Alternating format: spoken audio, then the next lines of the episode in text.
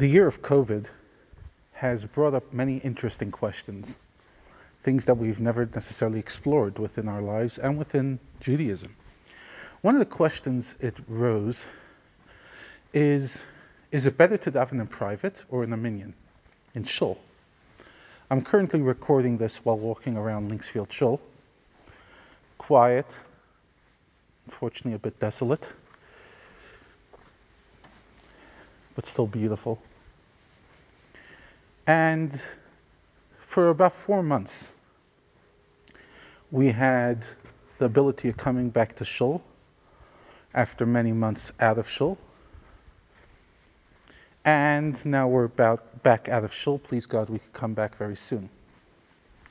And over those four months, one of the questions I heard from many people is, Rabbi, now that I started davening privately, I'm not sure I want to come back to Minyan. I find it much more inspiring to daven myself. Others have said the opposite. They've said they're unable to daven themselves. They're waiting for the community, the choir, to inspire them. So the question is who's right?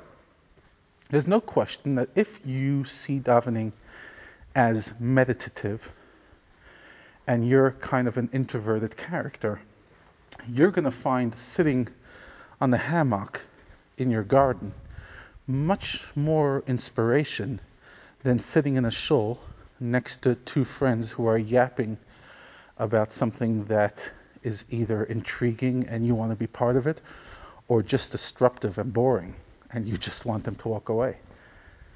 So, who needs shuls? Are shuls only for extroverts?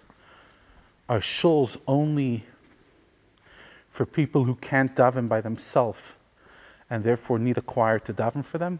No, that's ridiculous. Proof is, we've been going to shuls for thousands of years. And for most of history, the people who went to shul were educated. The greatest sages went to shul. So what's the answer? The answer, obviously, like almost every good question, is both there is beauty to both.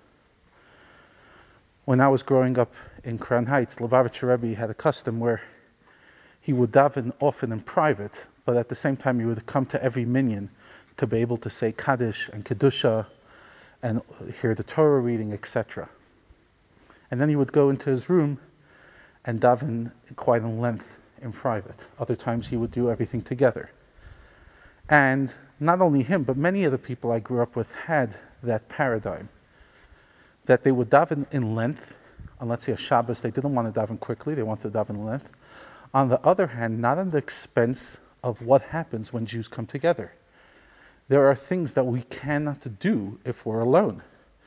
You cannot say Barchu You cannot say Kedusha, which is what we say in Amidah, the repetition you cannot read the Torah, cannot say Kaddish, etc. So, davening includes both. There is the meditative process, but there's the communal process as well. And what I feel is many of us forget one of the two. We either put too much focus on the community, and the second the shul's locked down, there's no room for davening in our lives, which is so wrong. But equally wrong is the idea that, okay, I am fine by myself. I am a nice meditative person. I'm at peace. I don't need shul. You do. And I'm not talking about from the fact that you need community, the bracha and that. No, you need shul shul. Because there's an element of connecting to God that only can happen when we're all together. Why did God orchestrate it that way? Because you need both. You need the private meditation, but you also need people coming together and being inspired as a unit. Yes, at times it gets disruptive. Yes, we wish people spoke less in shul. Please God, one day miracles can happen.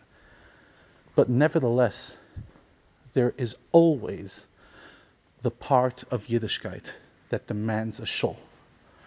So here is for a prayer that we come back to shul soon.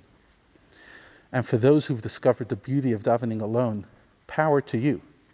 But don't let that take the place of a magnificent shul experience. Have a great one.